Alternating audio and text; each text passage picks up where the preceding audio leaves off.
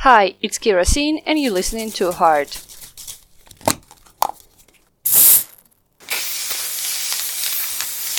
All you need to know about art in two minutes. Lots of you are asking what it is like when an artist has an idea of the painting. Is it like he can see it from the beginning, or is he rather makes things up during the work process? Let me tell you about some visions of Mikhail Vrubel. Wow. Huh? There is a legend that Mikhail Vrubel got the seashell as a present from his friend. The artist didn't go out these days, and the shell brought him far away from his home to the depths of the sea. Vrubel started to study the shell, first by the only means of white and black. But the painting was supposed to consist of the overflows of purple, green, blue and pink. The trick was to show all the layers of the nacre. Huh?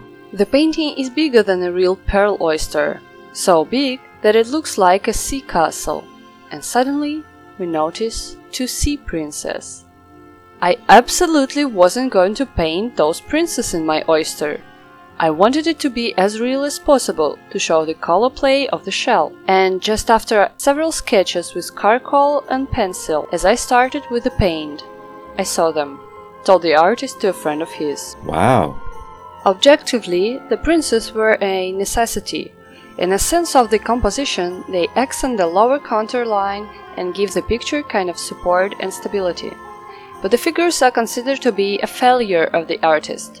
Vrubel found them too mincing and playful and even vulgar, which affected the picture in a bad way.